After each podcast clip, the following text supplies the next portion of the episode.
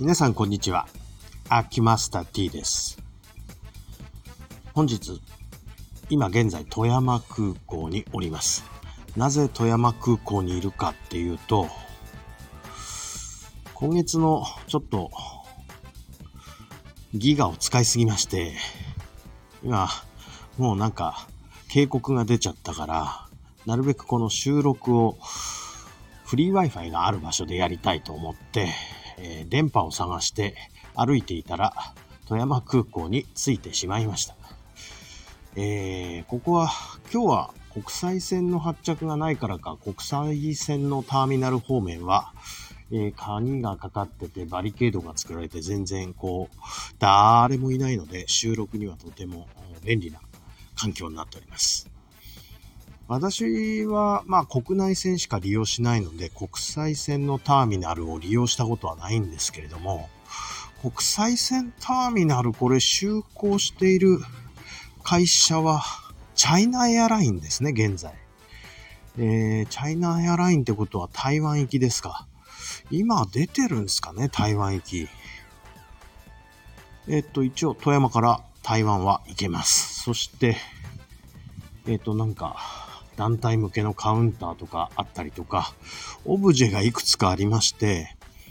えっ、と、立山雪の大谷っていうオブジェがあって、これなかなか、あのリアルな雰囲気を醸し出してるので、後で、まあ、写真撮っとこうっていう感じですね。えっと、あとなんか、富山県の海の波の様子を表したオブジェとかですね、えございます。えっと、国内線の方を見ると、売店とか食堂とかあるんですが、えっと、なんか、例によって、どこにでも置いてあるストリートピアノがあったりいたします。一応、エアポートラウンジとかもあるんですよ、国内線向けのやつ。んで、私は時々利用するんだけど、まあ、どっちかというと、あんまりこっちから乗ることないんですよね。こっちから乗るというよりは、えー東京から乗って、ここへ到着と。実は昨日もそういう感じだったんですが、まあ比較的ね、富山市の中心街と富山空港っていうのは近いんで、えっ、と、この富山空港について解説しておくと、ここですね、えー、隣に、えっ、と、総合体育センターとか、えっ、と、陸上競技場などありまして、非常にこう、ここ、国体、2000年に国体があった時に確か、こういう整備をされたんだと思います。で、えっ、と、滑走路自体は、どこにあるかというと、河川敷なんですね。えー神通川っていう川の河川敷にあります。で、この神通川というのが、実は非常に悪名高くてですね、えー上岡鉱山で、今上岡んでがあるとこですけど、そこで上岡の、えー銅山が、あ、鉱山何取ってたのかちょっと 忘れちゃいましたけど、えっ、と、そこの鉱山からカドカドミウムが流出して、この辺り汚染されたんですね。それで、教科書にも載っている痛い痛い病という、えーいわゆる公害病、四大公害病ですね。えっ、と、水俣病、えー四日市喘息、えー、痛い痛い病。あれ？あと一個なんだっけ？いやー、小学校の時の記憶ですからね、ちょっと、だいぶ曖昧になってきてますね。えー復習しとかなきゃいけません。まあ、その、まあ、一応、公害病の一つのカドミウム汚染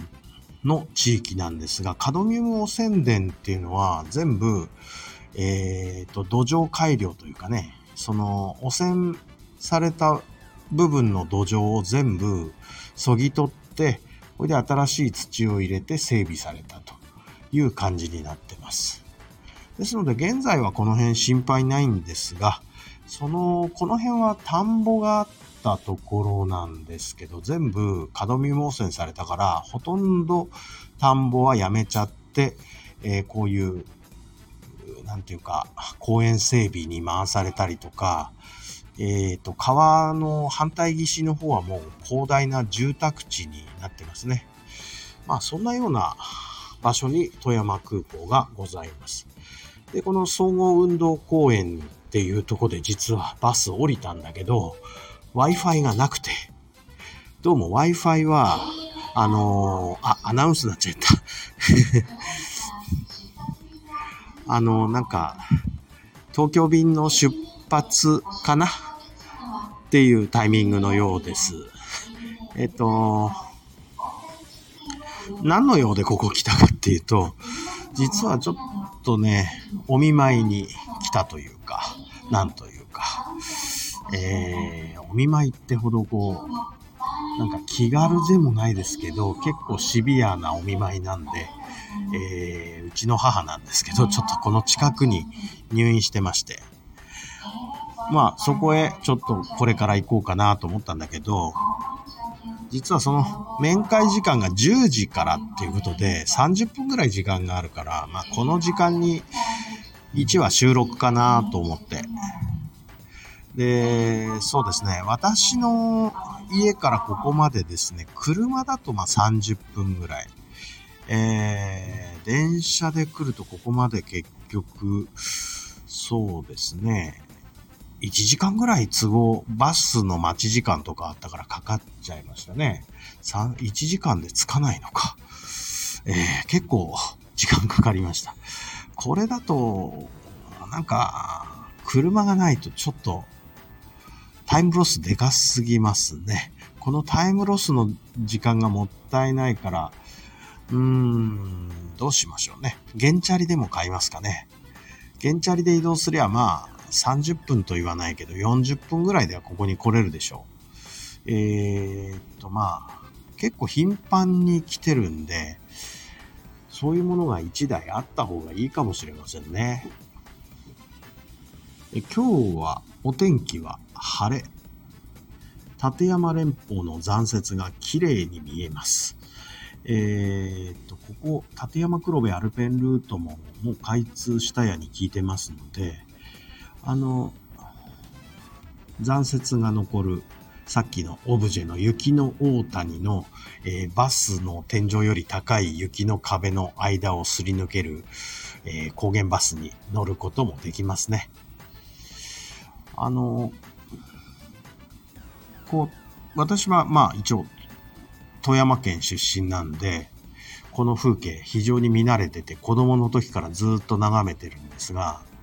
全国的に見るとこの風景というのは非常に珍しいようですね。あの、立山の頂上ってだいたい3000メートルぐらいで、頂上は一応ですね、えー、平地から見えるんですよ。それで、それが3000メートルぐらいで、実はこれ、海の0メートルのところからでもそれは確認できる状態です。で、能登半島の方に行くと、海の向こうに山がこう浮かんで見えるって言ったらなんですけど、あの、海越しに3000メーターの山が見えるっていう、ここが多分富山県のこの観光の一つの目玉になりうるんじゃないかなと思うんですが、0メーター、0メーターから見る3000メーターみたいな感じですね。もう高さから言ったら空富士山なんかよりもずっとずっと低いですよね。ですけど、えー、っと、そうですね。平地側、そうですね。東から南、うまくいけば西側の方まで